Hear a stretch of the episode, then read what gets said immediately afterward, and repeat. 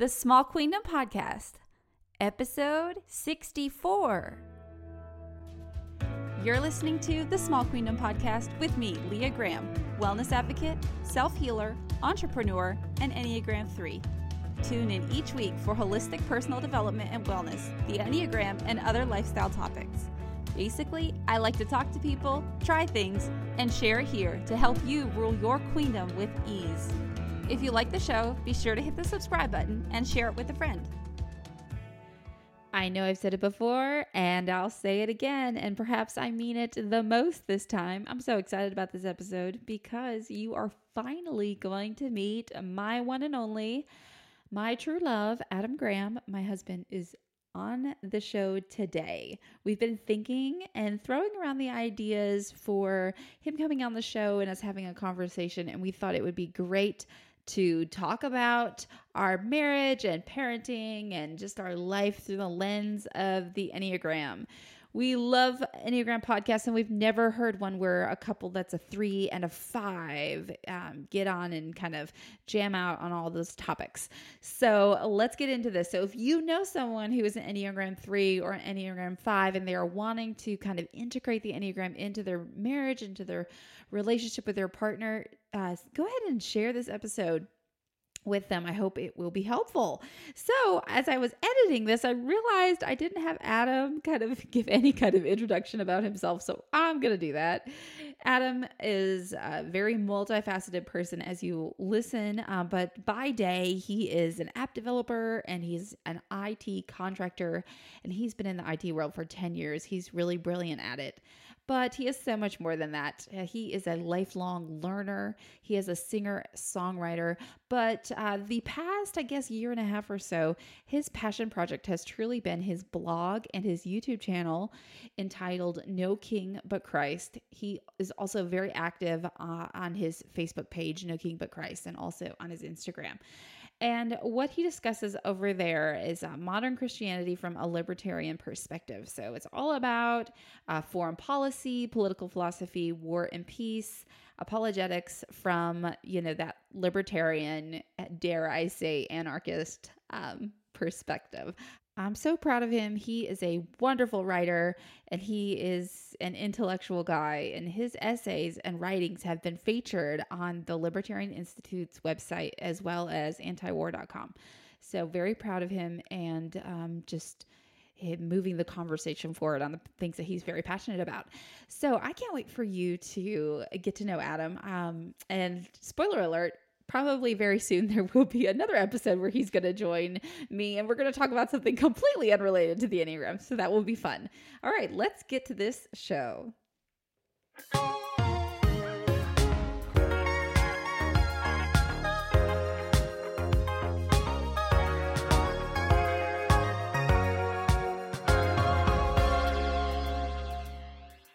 Been wanting to have you on the podcast, to have you in the show. You've been wanting to have me be on my show? Yeah. Oh, wait, are you interviewing me? Yeah, well, that's what I'm trying to do. How how sneaky of you. How five-ish. Welcome to the Small Queendom Podcast. Okay, you all, listen, before we get into the show, I just want to let you know that Adam has written all of these questions pretty much, so we're going to have a talk about the Enneagram, being a three, being a five. I've been wanting to have Adam on the show, but I've needed a little bit more of an agenda to bring him on, because if you learn about the five, you learn they don't always like talking about themselves. So this is kind of like a work away, work around that. Uh-oh. We have to talk about myself. Welcome, hon. Hello. Welcome, Leah, to the Small Queendom Podcast, slightly hijacked by the Small King. Yeah, I guess. Yeah, what would that be called? This this small queendom. That's like I was gonna make it the. Um, I was gonna find uh, like tiny kingdom or like uh, humble kingdom. Oh, I like humble kingdom. That's actually taken. I think it's like an iOS game. It's like an iPhone game. Oh, yeah, it's kinda neat. All right. You don't see it, but I've moved Leah's favorite pink chair over here, and it. We joke it's kind of like a big throne. So I wanted to make sure she was sitting on her throne for the for the episode in our, our, our living room. I'll have to throw so. this pickup on uh, Instagram or something. Okay, so we're going to talk about the Enneagram. We're going to talk about how we found it, how we relate to each other with it. And I also polled my Instagram people out there about maybe what they would want to know if an Enneagram three and five got together and talked about it. And so I have a couple questions. Uh, but I, one, I haven't really found a lot of resources on couples who are three and fives yet when I'm on the interwebs. And I see threads of, you know, me and my spouse found out about our Enneagram numbers. What are you or and your partners? In your same groups, yeah, you know? People putting out questions like threes and fives are actually a thing. A lot mm-hmm. of people are. You know, a couple more than you figure you should. Uh, yes, I see that more often than not. I see someone saying, I'm a three with a five than like a three with another number. It's mm-hmm. kind of cool. So anyway, take it away, hun. Yeah, I went ahead and put that, you know, so I'll be like this. I'll get a little bit of inspiration, so I'll just kind of run with it. So I figured the first thing we need to broach is a super important question, completely fundamental to the system. How are we going to pronounce the word? Because we always pronounce it differently, and I'm always saying Enneagram, and you're always saying... Enneagram. Enneagram. So are I we deciding... I think it's tomato, tomato. Say? I think most people say Enneagram. But I've heard all the ways. I love you however you say it. Well, no, I hope so. But potato, all right. potato. Um, I had a little bit of... Uh, so we've definitely been following the Enneagram. There you go. uh, for years now, but I thought it was kind of interesting to know how you discover it because everyone has everything different. So the way I laid them out here, um, I was trying to trace back kind of our history with how we... how we got um, into it, and it wasn't very early on in our marriage. I'd say we probably get, you know, discussing how it could have helped us earlier in oh, our marriage. Yes. But um, but from my recollection, it kind of, well, who is the lady that um, that told us about the shapes, the shape system in in the doTERRA okay, convention? So we were at a doTERRA convention in two thousand. Let's see, Norday was uh, just born; she's six months, so that would have been two thousand thirteen. So six years ago, we learned about personality shapes. Mm-hmm. So that was kind of our uh, kind of our uh, early on, where I was a square and you were a, a squiggly triangle, and um, I'm sure we can look it up.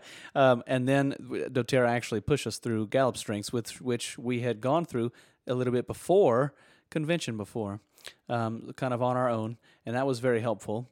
And then we quickly got into the Enneagram, but I'll tell you the the Enneagram is is definitely the one that kind of stuck with us. Um, a ton. Also, I want to mention that we have, we, so obviously we like this personality stuff. I mean, we're millennials. We grew up taking those quizzes yeah. on A O L, right? Like, what kind of fruit would you be? Or and now it's BuzzFeed, but before mm-hmm. it was like A O L. What, you know, what coffee drink would you be? What kind of takeout would you be if you were, you know, all those silly things. So we like the personality, but we're also very familiar with like love languages too. So, sure. But this one definitely stuck. Yeah. And um, so now that we've had a while to think about it, um, I don't know how much you have discussed our history of getting to know each other. And sometimes that's interesting. Sometimes it's a little boring. So what I thought is that we would put a twist on it that let's talk about how we met, like why we were attracted to each other, but in light of the Enneagram, knowing about kind of what we know about ourselves now. And if you need help, I can go first because I've already thought about it a little bit. Okay, all right. I'm just going to go ahead and say, spoiler alert, if you are in great relationship with a five, to have the most enriching experience with them, you just have to give them a little heads up. So actually, Adam has come up with all these questions on his own. And this, I know, is going to be an awesome conversation because he's had time to think about it. And so go for it, hon. Okay, so let me think back. So again, I'm a five. So I think we wanted to kind of go into a little bit of what that what that means. So as a five, I would say, I don't know if it's universal for all fives, but definitely for me, I like a bit of mystery. So when I was, I, I would find that when I uh, was dating, and this is definitely not a woman-man thing, um, like as far as uh, uh, personalities or anything like that. There's a quite a broad spread. But I would find that anytime I wanted to... I was interested in a woman if either they weren't very forthcoming uh, with like who they were or what they're interested in, or if they were um, if they couldn't hold a conversation well, you know, if it didn't seem like there was much to them. Like maybe they weren't very intellectual. They weren't really operating on that level. That's definitely something that's popped out in Gallup strengths, right? And it matches with the Enneagram for a five that we're interested in depth, you know, complexity. Um, and I love to learn. That's an, a, a top strength of the Gallup strengths as well. So when I want to learn something, any any subject I'm getting into, I always will like to know that there's a lot there. So I'm not going to run out real quick. You know, it's not a shallow. I'm not looking for shallow things um, or shallow people. Again, not a woman-man thing. There's tons of shallow men too, and they're not very interesting. But if I didn't get the sense that they that I would be interested in getting to know them, or that there wasn't a lot there to them, complexity-wise, you know, I would very much shy away. So definitely for you, I felt that uh, when I got to know you, you know, you withheld a little bit, so you were a little bit mysterious. Obviously, you were into jazz at the time, which is a very, you know, yeah, like... That's definitely my my jazz era. Yeah, it's a very esoteric thing. You know, it's very, uh, you know, you don't meet that a lot, so you're very unique. And um, so... I'm pretty positive I introduced you to Ella Fitzgerald. Yeah, it definitely wasn't a household name for me before. Yeah, and I had dabbled in, you know, into those things. But, Y'all, for um, a birthday present, I bought... the classic Miles Davis album for him. You did, and then we took a drive in an ice storm at the time, or around the, around the winter time, and uh, I believe that was when we got lost. We did, and we ended up going over a mountain. Yes, we went over anyway. A really tough mountain in the snow in a rear-wheel drive car. We digress. Found ourselves across the mountain. Anyway. Basically, the waters run deep. Between both of us. Yeah, that's that's the idea. So I found, you know, that was definitely what attracted you to me before. Now, of course, we um we kind of know that there was quite a lot that I didn't actually know about you, probably more than I bargained for, uh, that you've actually talked about on the show a whole lot. Um, but um, I had noted here, you know, I've over the years being married to you, I've definitely found... you know, certain parts of you that I needed to find, but I know there's always more there to you. You're always surprising me with those things. So that was definitely what, um, what, uh, what enamored me, uh, you to me earlier on. Uh, and again, you know, we met, uh, when we were still, you were still wrapping up in college, and then, um, you Aww. know, we were in that kind of post-college phase, and that's sweet. Yeah. It didn't, it didn't you really liked me because I was mysterious. Well, that was definitely a draw. Yeah. Yes, I yes I, I tend to surprise you. You never know what's going to come up next. All right, if I was going to ask, answer how we met, why you were attracted to me in light of your Enneagram number, your Enneagram number, which of course we did not know at the time. Okay. Well, I mean, I probably I could I could easily take your answer because I thought that you were mysterious, and I could easily say that. I mean, we would talk on the phone for hours. Mm-hmm. You know, and I, of course I am a talker, shocker. But we would talk about really interesting things. But I think the thing that I liked about you knowing the Enneagram is that when a five is in moments of health, which of course we know, we all know that we can be in health and, and stress a hundred times in one day. But when a five is in health and in strength, you're moving to an eight. And the eight is the strongest, the most like assertive, just you know, the most, confident, the yeah. confident type of the whole Enneagram. And so I, and I feel like I met you kind of in your element. You were doing music. You were really yeah. involved in our kind of friend community. In team group settings, I, I would tend to gravitate toward that if I'm capable. You were doing really well in your new career, at, you know, in I T. So there was just like a lot of things like that. Your eightness, your eightness was really coming out, but I didn't really want that. You know, I, I kind of joke that there's a lot of musicians who are eights, but they come off as really strong and it's not always healthy eights, really cocky and, you know, drink a lot. And I had just come out of music school, so I didn't want that, but I liked that there was like this quietness about you. But that there was also, it, it didn't feel like I had to pull you up the hill, mm. per se. You knew it was still waters and they ran deep. Yes. That's yes. Right. That's, that, that's what the still waters ran deep. Exactly. Yeah. I also wonder, um, you know, there was a, I always remember times when you like needed me in a pinch or you needed me to help out. Yes. And I would always do it. And yes. I always support you. Now, we'll probably talk about that a little bit later because I think that really does speak to the five. Totally. Um, um you know, aspects, But there were many times when... Well, you said you for were, me to only say one thing, hon. That's true. No, no, no.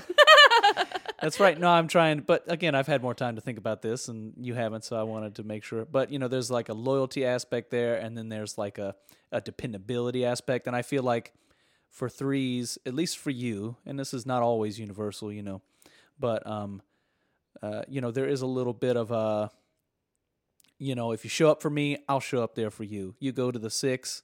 And um, no, I can't always remember these. I don't know if you're in health or in stress. But in it, health, I go to a six. Regardless, yes, you're going I'm, to, well, you're moving to six. I'm moving the whole group up when I yeah. move to six. And so uh, there's definitely an aspect of you that appreciates loyalty and dependability. Oh, yes. Um, knowing that you can go to someone, you know, when you need them and they're not going to, you know, let you down. So yes. It, one thing about a three, I don't know if this is, I don't want to just make generalizations. But as me, and I think this is something about my three, I forgive, but I don't forget. Yeah. You cut me once, I'm not going to, I'll forgive you, but I'm not going to forget it. And as a three, you know, my friend Cassandra and I, I don't know if she listens to the podcast or not. She does. Hey, girl. Uh, we used to always have this saying when we were walking anywhere. She was a math major.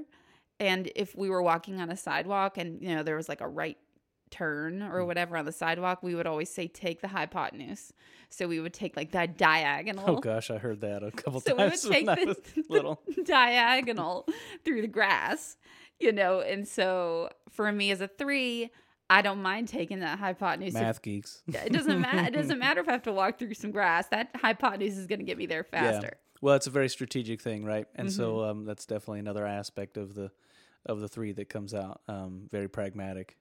Um, so, uh, again, we came across the, the Enneagram before, and we'll go into a little bit more of like the actual type, you know, breakdown, um, cause that's helpful to, you know, know for the audience and explanatory for us. So again, the five base type, you know, they typically call the learner because they're very, um, very infatuated with, you know, learning and knowing and comprehending and being capable. Um, very observing, indep- investigating, very observant, very independent often too. Um, and we go to seven or eight depending on, you know, if we're in stress or, um, security is how it's typically, how it's typically said. Now, sometimes we think about if we're in stress, we go to just the worst thing about that number. And a lot of times that's true, but, um, definitely not all the time. So if I'm going to stress, I'm going to a seven in this case. And you can choose in the Enneagram wisdom whether or not you're going, you know, with practice and with discipline and uh, and everything, you can choose to go to the high side, they'll say, or the low side of seven. So the high side of seven will mean that in stress or in stressful situations, or if that's where my kind of mind is at, then I will uh, be able to see the positive side of things. I will be more spontaneous. I will be able to reframe, you know, a situation and turn it uh, into positive, which is definitely valuable in marriage.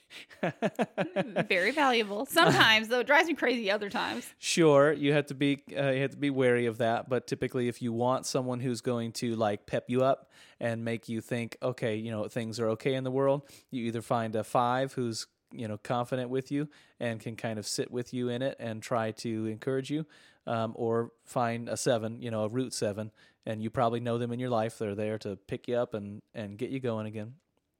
In the low side of seven, though, it usually means that um, I get a little uh, defensive, and usually that I want to deflect the blame onto something else. And we find our daughter does this too. um, a seven will be wanting to get past it. You know, let's let's not worry about my failure, and let's just move on, um, which can be very... Um, which can be very uh, sad. You know, I, I remember a time... Um, when, and I'm still probably not great at it, uh, even as a five or a seven, there none of them are going to want to be like uh, wrong or like have made a mistake or or hurt someone. But it's also very hard for us to say I'm sorry. So I know there's a lot of times when it well, probably you're in the both past. In, a five and a seven is both in the headspace. They are, yeah. So that is hard for you to say those. It's hard words. To feel it, and it's hard to communicate. You're not sometimes. Feeling it. And I recall at times that you would, you know, that I would not say I'm sorry to you when I'm when I was in those situations where I really should have. Sometimes I have to be very, um, very uh, intentional about that. So the conversation that. would go, I'm always saying I'm sorry, and you never say that. You know, I was raised like you say I'm sorry, right? Yeah. You know, and obviously you want to you want to truly mean it, and maybe he hadn't meant it yet, and I'm saying, like, why do you never say I'm sorry? um, yeah, it can give you a very false impression that you're uh, that you don't do anything that's wrong. But anyway, so at a at a positive uh, sense in security, then, like Leah mentioned, we go to Uh, an eight. Um, so if you're going to the high side of eight, you can be more, much more decisive, uh, move toward a situation. You know, um, you'll usually be more interested in um, defending, uh, you know, the weak or the innocent, or um, be the more underdog. In, more, yeah, more um, uh, interested in justice issues. And then if you go to the low side of an eight, you'll be more aggressive and a little bit more, you know. Uh, wordy, mouthy, or like... Uh, I like to describe the eights as like they always show up with guns blazing. You know, that's a saying we have down here in the South. Guns blazing. Yeah, you can. Um, luckily, I feel like I know of times when I go to an eight, a, lo- a low side of eight. Um, usually not times that I'm I'm happy with, uh, which I shouldn't be, but it doesn't happen too terribly often. Um, but that, that helps a little bit. Uh, now, now you can definitely talk about, th- uh, you know, your aspects of three and where you move to. Um, but I, I wanted to potentially touch on how it's difficult for you, has been a little bit difficult for you, even in systems like the Gallup Strengths or, um, or some of the other systems we've been in, to figure out, uh, like, or like with your shape, to figure out exactly what type you are, uh, and why that might be, because it's not, Uh, it feels a little bit less clear cut for you, I think. Sure. I, wa- I think you um, didn't mention one thing that I know I'm going to bring up. Mm-hmm. In besides that you're in the headspace and you're in the thinking, um, you're in the withdrawn stance. So the four yeah. fives and the nines are in, they are doing repressed. Mm-hmm. And as a matter of fact, the five is the most doing repressed. But yes, a five will be very withdrawn. Um, which means, yes, they'd be... So uh, since you're in the head triad and the withdrawn stance, then we are thinking dominant and doing repressed, basically. Perfect. Mm-hmm. Thank you so much for explaining so that. you, so no matter what, now we, you know, you probably talked about that you were a three-wing four in the past. Now that roots you firmly in the in the heart triad, which is the two, three, four, but also splits you across the stances. Yes. So so, the, so my type is kind of special, as you do. Go ahead. Keep tell, talking about Yeah, so that. Your threes, sevens, and eights would be an aggressive stance. Um, but you're also, if you have a three and a, you know, with a four wing, then you're basically in the same triad, but you're in uh, different stances, and so you can be pretty conflicted there. But the other important note is that the the stars, the points, the three, six, nine, basically, um, in the in the Enneagram actually sit in the repressed centers, they call them, of each triad. So you are based in three, which is feeling dominant because you're in the heart triad, so you feel with your heart, but you're also feeling repressed. Which honestly, that describes me so much. Yeah. I I feel so much with my heart, but then I don't know what to do with all the emotions. Or you don't process it using no, your I, heart. I do not. I feel so, I feel so much, but I don't process it with my feelings. Mm-hmm. And then if you are a six, or if you move to six, sixes are in the head triad, so they're thinking dominant, but they're also thinking repressed. So a lot of their thinking would be unproductive, basically. And then as a nine, you would be in the gut triad, or the kind of doing triad, so you would be doing dominant, but you're also doing repressed, so you're you have different dysfunctions around, you know, doing. So it basically means that... No matter that, where you move. No matter where I move, I'm something repressed. But the great thing about the three is, and I'll just describe really quick. So it's the achiever. Anyone that has listened to the show, they're familiar with the threes because I've had three guests on. But um, I'm an achiever. I'm an achiever. And that means that basically I do things. I, I kind of describe it as I have a an addiction to like getting things done or receiving praise. I'm very goal oriented. I'm very goal oriented. It's kind of like a hit. When I get something done, or I accomplish something, or I, I check that list, it almost like it almost numbs the shame that I feel about myself, the feeling of like being um, exposed, that it's the idea that I'm, um, I'm not deceiving other people of who I am. I'm actually deceiving myself. Like I'm always looking at myself through someone else's eyes. What are they going to think? And I know that sounds really weird for anyone that's not a three, but that is how a three feels, that they really are truly not worthy of love as they are, but only if they are meeting other people's standard. But the true person that they need to please is themselves. They need to actually find, you know, that, that title of the book, The Road Back to Them. Something that I think is great about threes is we really are the visionaries. We're the strategists. We're always very forward thinking. We're always thinking forward, and we are usually, you know, the people that are rallying and and really, you know, keeping our eye on the prize. You know, some people say we're like the C E Os, we're like that quintessential C E O. Now, obviously, any of the types can be a C E O, not just a three, but we kind of fulfill that need. But I will say that, and Adam didn't touch on this, if you're new to the Enneagram, remember, this is just a tool. You know, it's not like a horoscope or whatever. It's just a tool, and it's not like the gospel.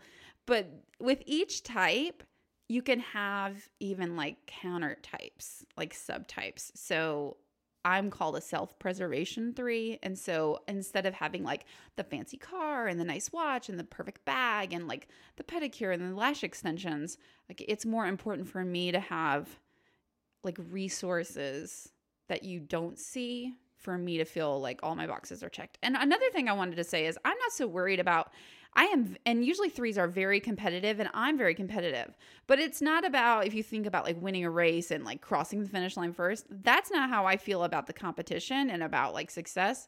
Imagine if you're uh, at an old circus and there's like the hammer that you hit and, and the little, the little ball goes up and hits the the ringer and it goes ding. Can you imagine what I'm saying here? That is where success is. If I can hit the hammer and the little ball goes up and goes mm. ding, rather yeah. than like crossing a finish line. It's also not always uh, self-centered one hundred percent of the time, is it? I, I think I've heard um, cases where uh, Enneagram teachers will talk about a three um, that when they're doing it for themselves or helping to encourage other people, because uh, some other systems will categorize you as an encourager, uh, as a very encouraging person, a yes. very equipping person. A lot of times we're like coaches and, mm-hmm. you know, we're leading teams and we are the people like really boosting everyone yeah. up.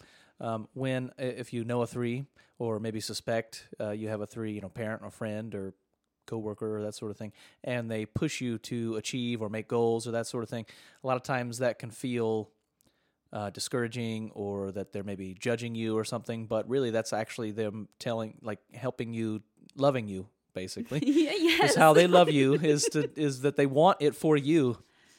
Um, yes. Now that could be unhealthy, maybe if they're trying to live vicariously or something. But typically, if you have a three, you know, and especially if they're more self-aware than other threes, you know, they're really doing it out of uh, love, less than less totally. than judgment. It was, you know. It, as I think important to uh, mention the fact, you know, a lot of times, and this is more of the non, you know, non-countertype as you are, but a lot of threes, if you know them, especially in marriage and everything, um, they are historically called something of the deceiver because they have a tendency to be able to uh, adapt to situations or, you know, give people what they need relationally, uh, in a very chameleon-like way or something. They're able to adapt in different situations. But the four is very, you know, is very interested in being authentic. Yes. And I feel like the millennial generation in general is has a uh, either has a an abundance of fours, or they're taking on that kind of four, yes. uh, you know, sensibility, and that they're looking for authenticity. So you can imagine how difficult it would be, and you can probably think of, you know, other, uh, you know, if you're a listener here, if you have other, you know, friends that are like this. Understand if they're in if they're touching on that four or three space, they may very well be conflicted between this desire to be successful at the cost of authenticity, and yet have a, a feeling like they can't be inauthentic, and that can uh, that can I imagine that's limited a lot of threes. Yeah. So when I walk past. into a party, let's talk. About, let's let's be. Uh, I don't know what else you have on your list. Let's say we walk into a party together. Uh-huh. I walk into a party, and I'm immediately taking the temperature of the room. I'm feeling it. I'm figuring out who has who has like the pulse of the room, where the energy's at, who I need to talk to for whatever is coming up next in my life that mm-hmm. I know I need to network with, and I start working it. Mm-hmm. And I don't even have to like try. That's what I do. And I turn on my woo and I'm like, oh my gosh, hey, how are you? And it doesn't matter if I haven't seen someone in six months or six years. Mm-hmm. I remember some key things about them that I always bring up, like, oh my gosh, have you been back to Charleston to get those saltwater taffies or, you know, whatever. Yeah, sure. Like I remember something very specific that I bring up and they're like, I can't believe I remember that, Leah. And then we start talking about that one thing. Yeah. And then I go to the next person and I do the same thing. And I'm not trying to like deceive anyone. I am trying to, I mean, that's a three doing their thing and like meeting the expectations of the other person. Mm-hmm. So what are you doing when you walk into a party with me? Oh, well, typically, uh, so they call these an instinctual stack. So it does have a lot to do with exactly how you exhibit, you know, your type behavior. So I'm pretty sure I am a social five, which helps. It's kind of a counter type of a five. So typically, if you think of like the, you know, the the loner scholar, you know, they might just want nothing else than to just be by themselves all the time. Uh, you know, obsessed with whatever they're yeah, you know you. they're learning at. That's definitely not me, even though I can exhibit that at certain you know certain times. So if I'm going into a party, it would probably depend on whether I know people or not. I'll probably try to gravitate toward the people I already know um, because uh, I value that like that depth and familiarity of relationship versus gaining Uh, more. And it does have to do a little bit with energy levels, right? So typically the withdrawn types, the four, five, and nine, have a limited amount of energy for just about anything, and especially social, relational type, you know, settings and activity, it can be particularly draining. Um, and so in a social setting like that, I'm always kind of thinking about how much energy I have for that sort of thing. So every new person, you know, all the small talk, it's it's draining for me. Whereas for you, if you're meeting someone new who might have something to teach you or give you or, you know, benefit you or something that can give you energy so you could be there longer and longer. Oh, if, yeah. If I love meeting those new people. Yeah. But I struggle when I meet new people because I actually hate small talk as well. It's probably another reason why we bonded. I hate small talk. You hate small talk. You know, I really want to. So sometimes I'll ask people like really personal questions just to see how they react to know if they're my person or not. Yeah. You know, I really can tell. If they, I don't, I, I can't think of an example, but just imagine someone saying something and then I ask that podcasting, interviewing type of follow-up question. I look right at them. I can tell immediately if I'm going to get along with that person by the way they respond. Like if mm. they're shocked, I know like this person isn't legit. Uh, they are not in touch with like their, you know, who they are, what they're about. They are not going to give me anything. You know, or if they answer me with like a really well thought out conversation and it goes, like I know that I need, you know, that I need to be with that person. Mm-hmm. But I wanted to say this is a good example of kind of like the push and pull of the three and five. Oh, you just gave me an eye. You looking at me? Oh, of course. Okay, so I think the three with the five, one thing that we've kind of learned talking about you, you know, and you're definitely an introvert that does fine in social settings. And I think I'm I'm definitely an ambivert. I prefer social settings, but I really enjoy my practice of being by myself as well. Um, but I think that one thing that's been nice about the push and pull of our relationship is I have really dragged you into a lot of social settings with my business. Um, in our doTERRA circles, we are around a lot of people for events a few times a year. Um, and and then I think for you with your need to kind of have slow weekends or non-scheduled evenings or time at home with your book and listening to your music or your podcast or your whatever you're doing, I feel like there's been a nice like meeting in the middle where I've learned not to overschedule and you've learned to prep and be able to deal with the events. Would you agree with that? Yeah, I think I remember hearing about um, about a discussion where like a, a mother had a, a five a child, and yet their father was a very planner. He wanted to pack everything into the weekends, you know, and I and that child was telling their mom one weekend, he said, Mom, when are we going to have a weekend where we just have nothing to do? And that's definitely like if you want to give a five a little gift, give them a day where there's nothing planned, you know?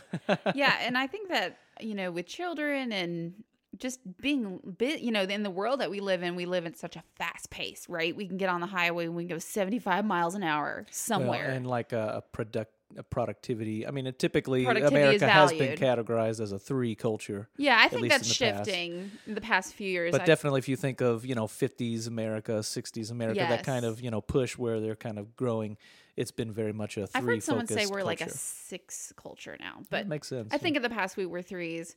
And productivity was definitely valued. One thing that I have learned is that when there has been busy times, or maybe the children have been really high energy, maybe it's a full moon, or I don't know, if if tension feels high. And like one thing I love about you is you're usually calm, really even keel. You know, I call you like my anchor, you know, to the, you know, to my bounding waves, right? You're like the anchor on the ship. Mm-hmm.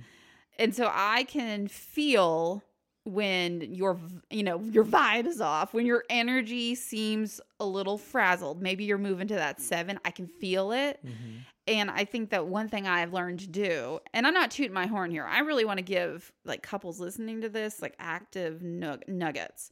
One thing that has worked is I will just say to you, I don't know if you've noticed this, I'll be like, hey, why don't we finish up with dinner? And like, you just take your book and go. You know, because you have a couple of spots that you like to go and sit and read, or what? It, I don't know. As you do, like you, you'll go watch a movie by yourself. I go watch a movie by myself too. You know, sometimes even I'll just send you out to go have dinner somewhere nice by yourself, and it never fails. You might only be gone for like two hours, but you come home and it's just like, yep, there he is again. Yeah, it doesn't take long. No, it doesn't take long. It literally is just like you filling up the gas tank of your energy. Uh-huh. Well, talk, talking about energy and frazzledness, uh, do you want to talk about what it's like parenting with a three and a five? Sure.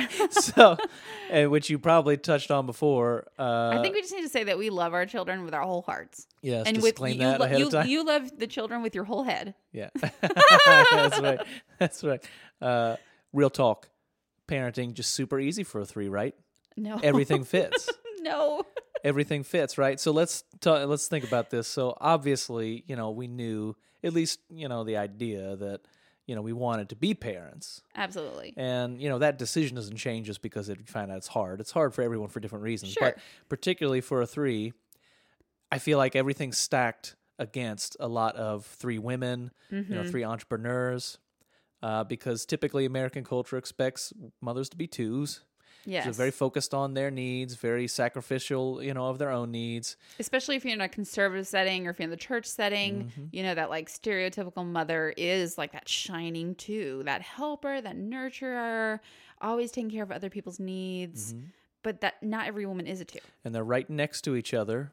So you would think they would be more uh, similar in that, but they're definitely not. So uh, as a three-wing four... you have this, you know, uh, emphasis on goals and productivity, which is definitely not something that is that I would say is uh, categorizes a household with toddlers and small children. And yet, as well as a, uh, you know, having a strong four tendencies, you would not uh, handle min- uh, minutia day to day, like uh, diaper changing, you know. Like- oh my gosh, you have to eat again. Didn't we just do that? Yeah, the mun- the mundaneness of, you know, everyday life with a with a toddler. So I don't know. Whatever I, you yeah, want to say I, about that. I mean, that. I think as a mother and being a three, it I mean, obviously again, being a mother is hard. Doesn't matter what type you are. Like being a parent is hard. It's very, you know, you have to give a lot. But I think as a three, like I want I have goals. I have places I'm going. I've got things I'm doing. And then nothing puts the brakes on harder than having a child. Or And for me, I was able, thankfully, to breastfeed my child, and my child did not take a bottle. So, you know, you can figure out how that situation was when I needed to be places. It was a challenge. It just felt like um, I, if I was a horse, you know, someone was like digging their heels into the ground and pulling back on the reins. So this season of having young children and being a mother and being a three has been very challenging, and that it's pruned so much, and that I've had to really, I think maybe it's that's maybe that's why I've been able to work on myself so much, because I wasn't going one hundred miles an hour towards my goals, because I've been at home, you know, changing the ten thousandth diaper, because my children don't potty train till they're after three apparently, mm-hmm. and they don't sleep till they're after three. Yeah. So yeah, it's definitely been a challenge. But at the same time, I want to be the best, right? I want to be the best mother. So I have to do all, you know, whatever the internet says is the best thing. I have mm-hmm. to do that thing as that mother. It's tough to compromise. Huh? It's yeah, it's really hard to compromise. Mm-hmm. So anyway, but I love my kids. And, you know, I think that the lessons that I learned through the Enneagram, that like I need to make sure that my verbiage doesn't have anything to do with what they achieve. That I am affirming that they're safe, they're seen, they're loved. I loved them the moment they were put in my arms. Nothing that they can do can take away that. They always have a place with me. I'm able to really speak to maybe what my wounds were and maybe what I know other types' wounds are, and just like speak into that. So that's been a gift of the Enneagram in parenting. Mm-hmm. What would you say is hard as a parent being a five? Yeah, I will. I- I want to say for, you know, three parents, uh, it's something we've definitely tried to do. And I think things that you've talked uh, about with maybe like um, uh, Megan from um, uh, Norp. Yes, Megan Norp. Um, mm-hmm. That, you know, don't let the expectations of what that life has to look like with toddlers, that sort of thing, to to try to find the place where you can be a three with your family. Yes. Work them into your plans. So we do those trips. We, you know, we take our kids to like, you know, convention or business type things or whatever. Yes. Like involve them in that as much as possible. Uh, parenting is definitely not the easiest thing for a five, but I would say I probably have more of a confident, uh, more of a, of a tolerance for mundane, you know, day-to-day things. It generally has to do with the fact that, you know, five energy, or in general withdrawing energy, kind of replenishes for the day. So, you know, I have a set, basically a set amount of energy for the day. I wake up with it, and uh, and I don't get any more for the rest of the day. So I have to, I'm always thinking about what I'm going to have to accomplish and what might uh, upset that. Naturally, kids have no idea about my plans, and typically fives will have a problem communicating that sometimes of what exactly they've made their plans uh, in order, you know, how they've structured their day to retain that energy. So it can be kind of difficult. Um, but uh, but one thing I feel like five parents are total rock stars in is that they have very set boundaries. They have a very good sense of what boundaries yes. should look like. Fives have good boundaries. Just about every situation for children, or you know, a friend, you know, friend uh, friendships or parental relationships. So you know, if you were a five in that situation, uh, helping out, you know, your partner, um, don't be, you know, you need to be careful that you're not setting unrealistic boundaries, you know, because you can definitely make them so far that you know they kind of benefit you to the detriment of, you know, those around you. But, you know, you can notice where, okay, that's too much, um, you know, too much roughhousing with the mom, or too much draw on the mom's, you know, time or energy or your own.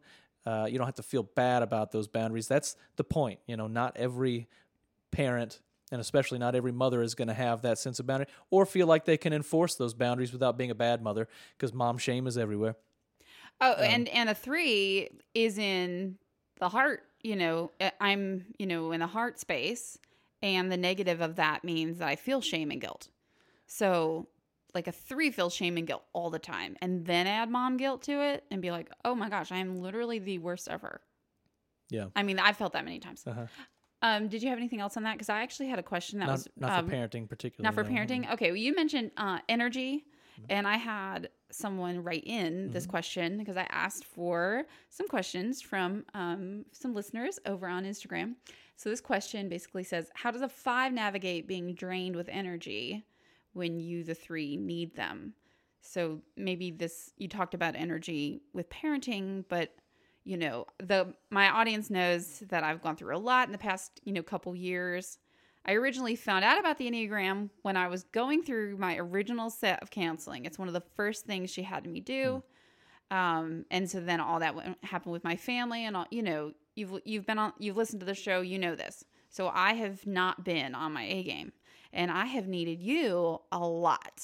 Like I feel like I have leaned on you so much. I feel like now I'm at a better place, but I, there was probably eighteen months there where I was not normal me. So how did you deal with like being drained with energy when I wasn't as strong as maybe you were used to me being? Mm-hmm. Um, again, that energy kind of depends on what the particular five is kind of more capable in, you know, what they find to be draining. Um, so some will have, dependent on kind of the need, you know, so if you're needing them in social situations, well, maybe some fives would be better uh, with that and not, but, um, but I would say, you know, obviously communicating uh, them. Fives are typically pretty good at intuiting what needs are, but if it's very specific, um, you'll want to do that. I think a lot of fives will show up, especially if they're in a confident space where they're feeling capable in the situation you need them to be in. They will exhibit more of that eight behavior, and an eight is super loyal, super responsible, so they will show up and work. And it's not that we have limited energy, period, from like a a, a, a labor perspective, you know, like we're getting tired with it. It's like a mental sort of reserve sense of what we're capable in. So um, when you're clear about what's kind of, you know, necessary up front, and we're capable in being able to deliver on that, uh, I find that definitely with time, but uh, in those situations, I feel like a lot of fives are going to show up in that. So I would try to match your needs as much as you can to their strengths. Um, so you can do that with duties and roles and, you know, schedule and that sort of thing. That's a really good point. If you can do that, that's going to help them conserve it. Uh, and if they know those things up front, they can make their own kind of, um, their own adjustments, you know, in their own schedule, their own plan for the day to understand, you know, where they can get what they need. I, yeah. And I think one thing I learned before the Enneagram is that I can, I cannot nag you. Like, I literally cannot nag you, because when I nag you, you feel like I think you're incompetent or you're incapable or I don't know. Have failed or something like that. Have failed. Naturally, that's going to put us into seven, so we don't want attention on us. We want to focus back on the positive. Yeah, you're a failure. Thing. So I learned pretty quickly on that, like, nagging cannot happen. So that lesson of, like, not being a nag, I don't just, like, harp on the same things over and over and over. Like, I was actively talking through not necessarily the same situation, but, like, different elements of the situation. So we weren't having the same conversation over and over and over and over that we've already had. I think another thing that I did when I was needing so much and, you know, you have this finite amount of energy, is I was also receiving support. I think women need a lot of support. I don't, I, I just want to say, ladies, like, you cannot depend on your husband to, like, be your counselor or your lover, your friend. Like, you can't, you know, they're not all of the things. Like, they are your lover, they are your partner for life. But if you need a counselor, then you need to be talking to a counselor. Like, it, you know, you need to have at least, like, one really good ride or die girlfriend that is wise. Um, or maybe it's a, a mentor that's, like, older than you and has had more life experience than you. But I think when I when I was going through that fragile time, like, I really leaned on Spring a lot to kind of help me through that kind of, like, girlfriend talk, you know, that girlfriends do and can work through stuff. But she's older than me and she can give me that life experience.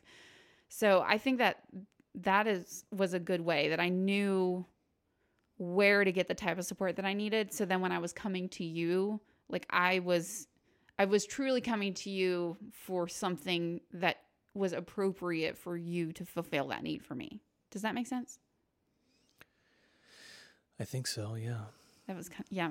You you need to think about that for a couple days, right? yeah, um, yeah, it's tough. I definitely know some of the other questions you got touch on that a little bit too. I think we'll get um, we'll more naturally transition into some of those if we think about the way that we've changed in light of the Enneagram through our marriage. Okay. So, you know, how has kind of knowing and growing in the Enneagram helped, you know, us to kind of move our marriage forward? And, you know, again, we didn't have that tool for the first four or five years or so. So um, you can definitely see the the before and after. So I can go first again if you want some more time. Yes, to, go for it. If you want some more time to think about it. So I always remember, and sometimes you'll talk about it, um, understand the three and the five can be very independent. So in fact, you know, they'll say sometimes in in compatibility, you know, rundowns or something of like Enneagram types that um, in some ways a three and a five make a really good pair because they don't really need so much from each other all the time. So if they were left to their own devices, especially without children, without other responsibilities tying them together or anything like that, they could very well be on their own thing all the time. We could be in separate rooms working on our own things. We'd be pretty comfortable. Um, in fact, at times I think that has definitely illuminated why uh, there would be times when, you know, you would feel like, um, or either of us would feel like we're kind of just passing by each other. Yes, I, I referred to it as as uh, ships passing in the night. Yeah, and that was in in a in a more trying time, maybe mm-hmm. in our relationship, you know, because marriage goes through ebbs and flows, and I think that there's definitely been a couple times where I was like, uh, when have we actually like connected, you know, in the past couple months? Yeah, um, but I remember times when when apparently I had just kind of walked out of the house and like gone to do something. Oh, yeah. Which, as a bachelor, you would never think twice about doing that. This was early on. But going on, oh yeah, like with the first six months or a year or something like that of, of, of marriage, right? I would just walk out and do something. And a lot of, I think, I think I've heard about other fives doing this too, that they'll just kind of go on out.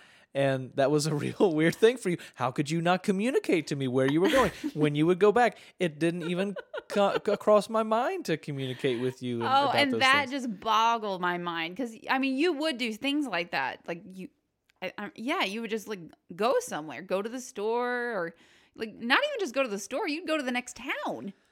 Yeah. And you wouldn't tell me. And then you come back with, like, a Target bag. And I'm like, what, you went to Target? You know, you didn't tell me. I still do that sometimes. Yeah, you do that sometimes. It's true, but now you know to bring me back like some kind of treat. Yeah. And uh, Ian Crohn's and Suzanne Stabiel's book, um, "The Road Back to You," they describe a five that did just like that. Ju- did just that. He would leave and come back, mm-hmm. and the partner was just like astounded. Or being very secretive, you know, so that they would find out things about them in the future. You know, uh, certain situations they were in. They had friends. They had no idea. They weren't even, you know, they were this completely different, you know, type of, of friends, this entire different social circle, yes. you know, that they were in, and they don't cross a whole lot. So it, yes, your friends um, don't really cross lines a lot. Yes. Another thing that is kind of funny about a five that I honestly didn't understand until like the last couple months, we've been married seven years, is that uh, when we're at a restaurant, especially, oh, this makes me laugh so much. This makes me laugh so much. I don't know if this is just you. I feel like there's other fives that do this. If we're even with if we're with our closest friends, you do not say what you are ordering, like, because you know how if you're with friends, what are you getting? Oh, what are you getting? Because oh, they love to ask that question. Everyone they loves love to, to share. Know. Who wouldn't want to share what you're going to eat? Well, you will. You refuse to, you know, uncover what you are eating until it is put down in front of you. And sometimes I will listen to your order, and sometimes I'm not really even sure if the waitress can hear you. You're saying it so low. And this is so funny too. You always kind of leave it open-ended. And that was one thing that the Enneagram, you know, talking about growing and maturing in our relationship, the Enneagram helped me really understand the way that you communicate and like what feels hard for you. So I know like what the right questions to ask. So, for instance, if you you have a hard time saying something definitive because there's so many other ways that, you know, that definitive answer, it's not definitive, right? So if you're ordering something, yeah, I think maybe I'll do that pasta with, um, uh, yeah, if it's good, maybe the shrimp. Um, yeah, whatever the chef wants. You've said that before, like kind of you've kind of left it open-ended. Yeah. I think you knew what you wanted, but you had a hard time saying like what it was. It did, yeah. And I don't know if that's a rejection thing or um, you don't want someone to like copy you. Is that what it is? Or you want it um, to be a special order? Uh, no, um, it's. I don't know, kind of hard on the spot, isn't it? Okay, well, think about it, because I have another thought. I go into a restaurant, and I this is, I order one of two things. I order the special, because it's special, so it probably is whatever the chef has been working on, and it's the best, right? Or I order my Old Faithful every time, because I know it's good, I know I'm going to be satisfied, and I can focus on the real work, and that is the conversation, right? Yeah, yeah. I don't, I can't be worried about ordering here. I need to focus on this conversation. But you actually are incredible at ordering at restaurants, and you usually order something very different each time, and I'm always like wishing that you would have gotten what I want. Wishing that you would have gotten. So now, seven years into this marriage, we kind of have like this really, really low-key dialogue while like the other people are talking, and you'll tell me what you're looking at and I'll tell you what I'm looking at, and then and you'll be like, okay, well, you order this and I'll order this. It will be coordinating because we we'll want to be- try both. Yes. yeah, yeah. Um, I think it's a little bit wrapped up with needs. So I, the two and the five don't actually share like a line or anything like that, but I feel like there's a lot of similarities between twos and fives in terms of their kind of uh, weirdness, you know, going on around needs. So a five is always very independent. They don't really want people. Well, in fact, they it is said they tell themselves, my needs aren't important. So in a sense, me telling someone what I want to eat is kind of me exposing my need for them. And so you if know? you don't express your needs, then you can't be disappointed, you can't be rejected. And it's not putting that much on them, you know, to to a certain extent. And I understand if it, listen, I understand if if, if that makes no sense at all, because it's not supposed to make any sense. It's a, it's a neurotic type of thing. So sometimes that we just literally do. I'll walk up to you and I can tell you're having a hard time expressing what you're needing. Maybe you're feeling frustrated. I don't know. Again, I just kind of, I'm good at reading your feelings. And so when I sense something is off and I cannot figure out how to get it out of you, because sometimes asking the question is not the answer, is not the way to the answer. Sometimes I literally will come up to you with the Enneagram and will say, your needs are important to me. I am the one that can know about these. You know, I remind you that I'm the one you can tell. Yeah, which kind of plays in, I mean, for the communication perspective, um, Uh, I wanted to make the point, you know, that, that now I kind of, I feel like a little bit of a sense of appreciation to like, uh, if you're telling me when you're coming home, or I'm telling you when I'm com- keeping you up to, you know, date on those things. So let's, these things can change, okay?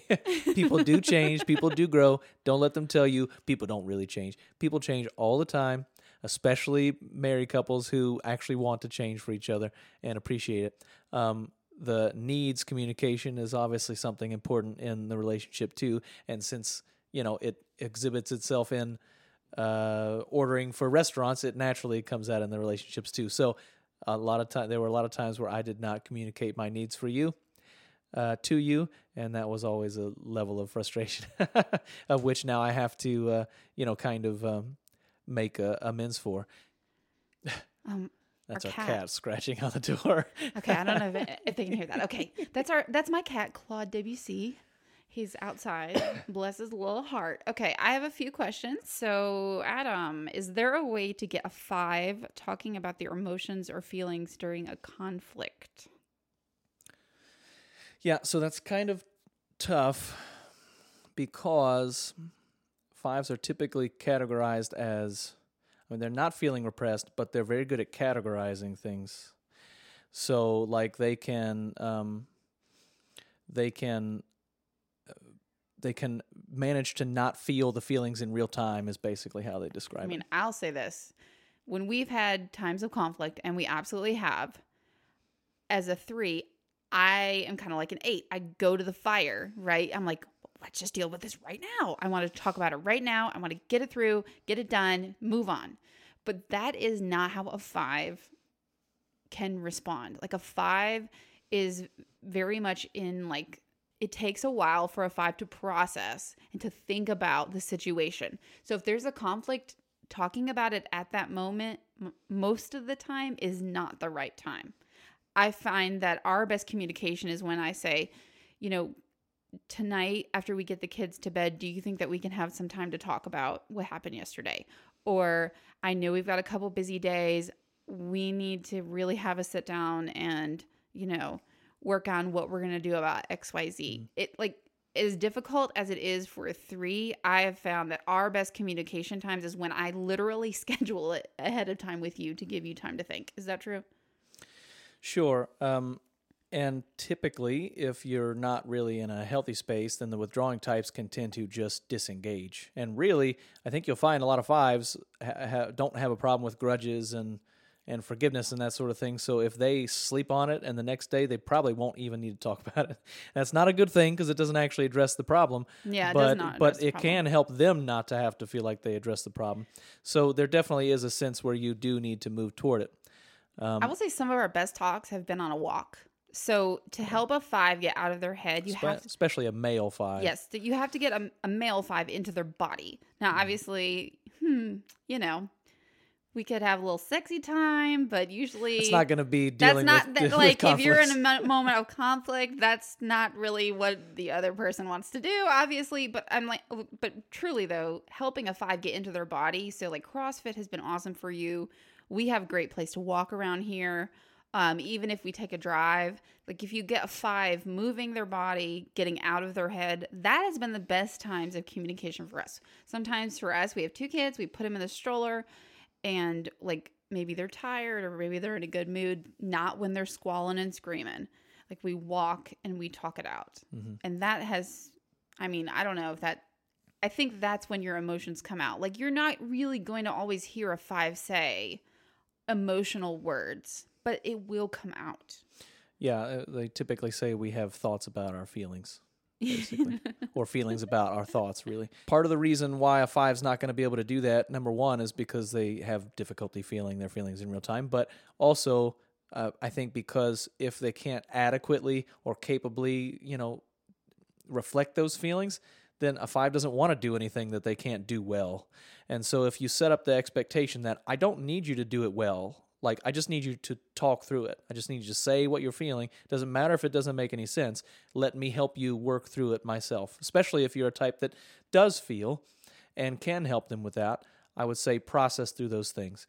And the other, you know, tip in that is to, is to be able to say, to give them the opportunity to say, okay, thank you for that. I think we worked through some things. If there's something that you need to revisit tomorrow, because this kind of deals with orientation to time in the Enneagram, and a five is, you know, typically rooted to the past. So they just take a while to process. So they're able to see it more clearly and think about it more clearly or feel about it more clearly in the past. There'll be times when I tell you, man, I really like that movie I saw two or three days ago. It really, you know, made me oh, yeah. feel great or feel sad, or I think, wow, that time when we were th- with your family last month was such a great time. We were so warm. Whereas, you know, a lot of people would so be true. saying it in the moment. They'll this say it with best. everyone we around. Need to do it this again. is the best. We need to do it again. I won't feel it for the next week, and I'll probably feel it the same way that you do. I just won't feel it at the same time, or you at just the can't same, quite get there yet at the same speed. So if you, and I think a lot of fives feel like they can, man, why didn't I say that in the moment? Because mm-hmm. I'm thinking about it in the past, and that's where I'm more able to worry about it. So if you give them the added benefit of saying, if there's something you think about tomorrow where you need to revisit it, then you know we can do that. It doesn't have to be, it doesn't have to be resolved right now, but you don't want to just push everything to the future. Uh, you know, to, to never deal with those things. And I think just talking about conflict, like this is not necessarily Enneagram, but it goes along with if you both are wanting to do the work. Really early on in our marriage, we heard some really great advice, and it was this uh, two words, uh, equal change. The fact that if he must change, I must change. Yeah, one person is, it's never the case that only one person needs to change in any given conflict or issue in the yes. marriage. Both need to change somehow. It's not like, well, he needs to be more emotive. Well, then you need to be more thinking. You know, it's not like he it's not or ever you. only one person's fault in in those situations. Someone, you know, can become better in that. In in you know, and both people can always do that. Absolutely. Okay. Next question: how do you work through a five's sense of scarcity, meaning there's not enough, um, versus a three's really goal-setting mindset? It's always thinking forward. Mm-hmm. Yeah, especially a self-preservation three, which is, you know, interested in making sure they have enough revenue streams in there and they're secure or not. Similarly, I, I feel like to, uh, so a three is very focused on, um, on a success, you know, achievements. Checking uh, the box. Fives are typically focused on uh, capability and you know, uh, knowledge, basically. Competency. Um, yes. And, uh, but they also have things that they feel um, that are kind of these irrational fears that they have, things they tell themselves, things that the way they see the world that, uh, that basically rule all their thoughts subconsciously almost. And a five, uh, a five's feeling is that, uh, is of one of scarcity. So you can imagine, Um, especially if you're in the self-development kind of, uh, you know, uh, or even business worlds, you know, this typically, uh, they'll typically talk a lot about, oh, there's abundance, there's abundance all around us. There's, you know, achievements. We can do this, we can do that. Nothing's stopping us. A five will never believe that for a second. They just it, it's a, it's not rational. They know it's, you know, part of them knows it's that could happen, but they don't see that. Everything is in scarcity, and their chief vice is avarice. So basically, it's not greed. It's not that they want more, more, more, more. It's that they always want to keep, keep, keep what they have. So uh, they'll see scarcity in in all sorts of things. So in in our marriage, um, that has been uh, difficult, and it sounds like so other people may be experiencing it as well. If one of you is very focused on um, on you know achieving financial goals or financial uh, you know retirement or something like that, um, budgeting or Uh, or you know, growing um, revenue or income, or you know, the financial situation for your household, for a five can be very stressful, and it doesn't help that in stress they go to a seven, and a seven doesn't want to feel deprived. So if part of that discussion involves with we need to cut back in some area, you're probably going to see the five go to a low side of seven. I think they're going to say, I don't want, I, I don't want anything to do with that then, because I don't want to be deprived of this coffee I have every day. You know, this is part of my coping. This is, you know. You know, and a follow-up question to this is talking about like financial goals as a couple versus three to five. So I think this really goes together, like setting financial goals and dealing with your scarcity versus my goal setting. I mean, like you should see the ten, you know, the ten goals that I write down every day, you know, versus like your ten goals that you write down every day. They're both great, but they're both very different. Yeah. Um, I think that probably our truest arguments ever, you know, I don't want to call them a fight, but like moments of conflict were around budgeting and around money, and yeah, around, or like the hardest discussions yes. we have, or the le- the least fruitful. I think that you like I think that for for us, one thing that has been great is that a five loves to support someone that they love. I think for a three, if you have proven to your partner who is a five that you are worthy of trust, that you do what you're saying you are going to do, that you follow through with your word, that you keep those promises, then you have someone in a five who is truly going to back you up and support you and like be there in your corner. And I'm not saying that I run the bus, but I think that I, a lot of times I cast the vision. Would you agree with that? Yeah, and that has to do with your orientation to time, right? So I'm you're, thinking you're forward. Always focused on the future. You know, threes, sevens, and eights, the aggressive types are, are very future-oriented, and it has a lot to do, actually, with the, with the way, you know, couples see the world is their orientation to time. So if you're a future-oriented type, you're not going to naturally get that from the five. But um, so if I was saying, how do we how do we get a five to operate not only around this issue of, you know, scarcity with financial-type matters, but also to buy into the vision? Um, I'd say one, if you can transfer the goals to tasks, you know, basically shift them, that's going to help. So for instance, if you give them something to do, uh, to achieve that goal, because they're already going to think it's unachievable and that it's not, you know, it's in itself is not worth achieving uh, as far as a goal is. But if they have a task, a way that they can actionably, uh, you know, achieve it over time, that's going to, uh, really shift the mindset, I think. So like if it's a if it's a matter of turning that goal into, you know, we're going to pay off our mortgage, you know, early or something, and you say, well, the way we do that the way that we do that is like set an extra payment to be scheduled. Can mm-hmm. you do that, you know, type of thing? Like I think automation. I mean, if we're talking about purely like monetary things, obviously this can go somewhere. Mm-hmm. But like if, maybe if we're needing to, if we had an expense that came out of somewhere and we need to build back up our savings, Um, a lot of times you do like the bill paying. And so I will say, um, you know, we need to build back up our savings, and that can make you freak out a little bit. So I say, don't worry, it's not going to be hard. I just need you to set an automation, you know, deposit into savings account of this amount. And you do that. You don't have to think about it anymore. I know that the plan's going to work. And that's not me telling you what to do. Like we also have kind of this thing in our marriage where it's like a point system. Like we say, I mean, it's it's kind of like an invisible point system. It's kind of like, whose line is it anyway? The points really don't matter. But it's like if there's a situation going on, we have a respect for each other with, that we know one of us usually knows more about the thing than the other. And if we recognize that, we defer. Would you agree with that, hun? Mm. Or cares more about it than the like, other. Like for yeah. instance, our living room. I had a pretty clear vision of what I wanted the color of the living room to be. Adam likes aesthetic, but he doesn't like to spend his energy on it. And so when I was picking out the color for the living room or whatever for our house, he's like, mm, you have more points on that than me. So then I activated it. So I think that with like, you know, goal setting and where we want our family to be, we kind of just look on what what's in the skill set of the other. Like, who do we need to rely on for this? And Adam now, thankfully, has enough awareness of when those feelings come up. I mean, I don't want to talk for you, but it seems like now when we have like a financial discussion or even, I mean, let me just, let me just make something up here. Like, if we were to move or what's next in the co- next couple years for our children or our family, that's hard conversation for you.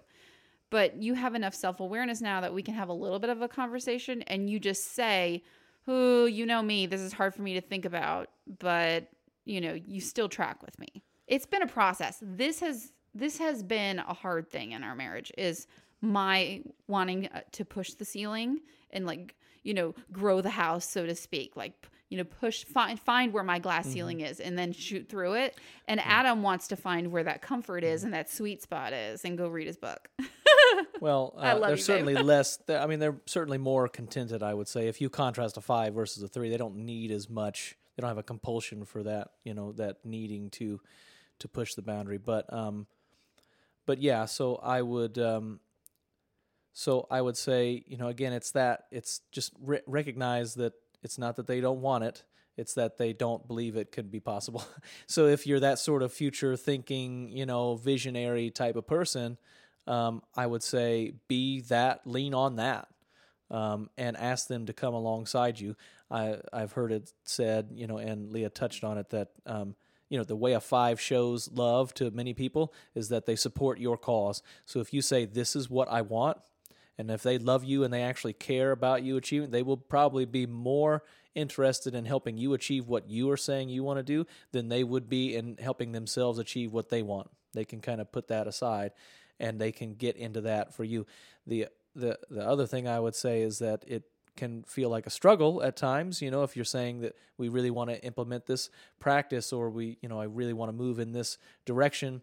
And both of you know it's the right thing to do, but again, that kind of scarcity mindset or that that temperament is making it difficult for them to just adopt it, because uh, they really have to think through it and kind of, you know, internalize it a little bit, um, is to remember, you know, what you really want is not someone who's just going to go, oh, gung-ho, oh, yeah, let's let's do that, because there's so many flaky people yeah. in the world, even in marriages, that will just kind of, you know, half do it or...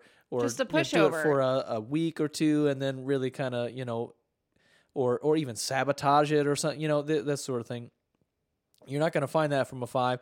You may have a long period where you're pushing, pushing, pushing to do that, and it feels like they're dragging their feet, and then one day they'll snap, and they'll do it, and they will be more committed, you know, as yes. committed as you are. And so w- that's what you really want. You know, you think that you want someone who's just right there, you know, on the same page with you, but you want that to be sustainable too. So just know when it happens, it will be done and you don't have to worry about it anymore. Yeah, and, and that's I, really what you want, that they have adopted it and then you're actually one in that thing and it's not just a surface level type agreement, you know? I think a three needs to give the five time to marinate on whatever that idea is, because again, all that pushback from scarcity that they're feeling. But also another strategy that's been really good is I will buy you a book about the thing. And if it's like the, you know, the book by the, you know, most respected person that wrote, you know, the person that wrote the book, sometimes you'll read it and then boom, you, you're tracking with me because it's given you the way to take in the information that you feel really good about. Mm-hmm. And that for you, I don't know if that's all fives, but for you, that is reading. Yeah, it does help. Yeah. All right, hun. So I have one more question to ask you. Uh, but before I get to that last question, um, so this is your first time being a guest on the show. And every time I have a guest on the show, I ask them this question. Oh, no. If you could go back to your younger self and tell them something, what would you tell him? This does not have to do with the Enneagram. Oh, but of course it does. It always does. Um, Find out your Enneagram. No, I'm just kidding. No. Um, well, I don't know how young. It doesn't I... matter. It doesn't matter. It doesn't. Yes, this is the characteristic five pause that you get. Don't worry, we'll edit it out. You can think as long as you want. Uh, so the the first thing that I didn't really do um, early, early on, I was always a good student, but I was never, uh, I never exhibited kind of my strength in learning and, and that sort of thing. So um, even though I did have some of the compulsion, so I would have probably said get a little more serious about like developing that, like using that that talent, you know. It's your superpower. A, a little more, yeah, a little more intentionally. Um, and I would also have said, you know, be more uh, productive and outwardly, like, uh, you know, developing your own kind of thing. Um, you know, apart from like buy Apple stock, um, but uh, you know that buy Apple stock, buy Amazon stock, sure. um, but uh, you know, uh, I definitely a lot of fives are content to just, um, to just kind of let life happen, you know, and they're very contented to be in their little, you know, mind palace or their library and just kind of, you know, and it's a fine way to live, I guess, but. Uh, but I've definitely taken on other attributes where, you know, I appreciate that and find the value in like being productive. And it's naturally the thing I'm not prone to do if I let myself kind of, you know, settle out of it. So I found that even in the past, you know, couple years where I've just been intentional about like sharing, producing, you know, focusing on giving and producing value for other people. Um, and that can be kind of intellectual or business, you know, related, that like you really start to come into your own as a five um, when you do that. So, um, you know, fight that tendency as young as you possibly can because you've got, you know, all that time is like a, a retirement account. You know, it, the earlier you go, the uh, the the the the more, you know, valuable that becomes over time. You know. All right, here we go. Last question. Are you ready for this? Thanks for being on the podcast. This was a great talk. You think so? Yes, we're awesome. All right. You are going to have to go first because I am going to finish finish us up. But what has been the gift of our type to each other? So what has been the gift of the three to you as a five? Yeah.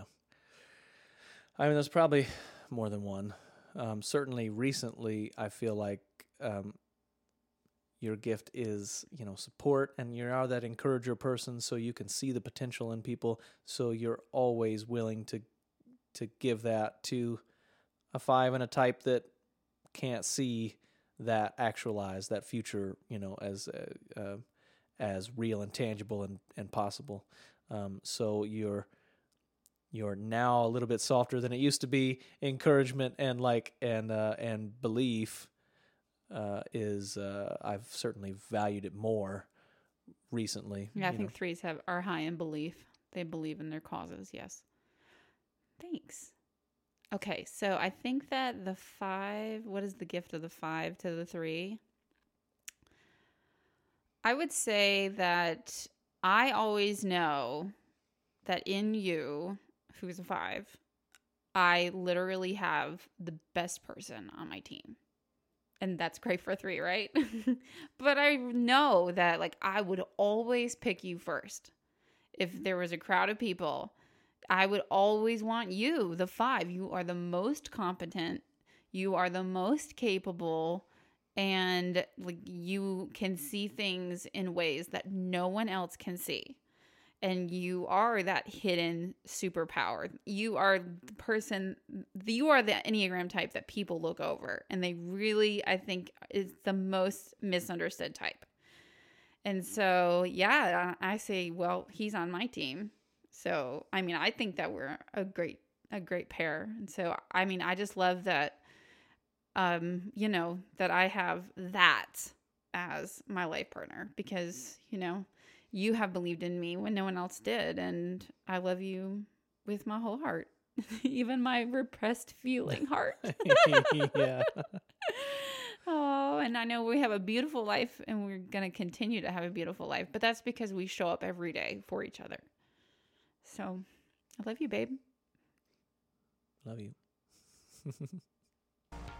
As always, thank you so much for tuning in. If you enjoy the show, please share it with a friend. And if you really enjoy the show, leave a review over on Apple Podcasts. Listen, go out there, make this week matter, believe in your dreams. I believe in you. Bye-bye.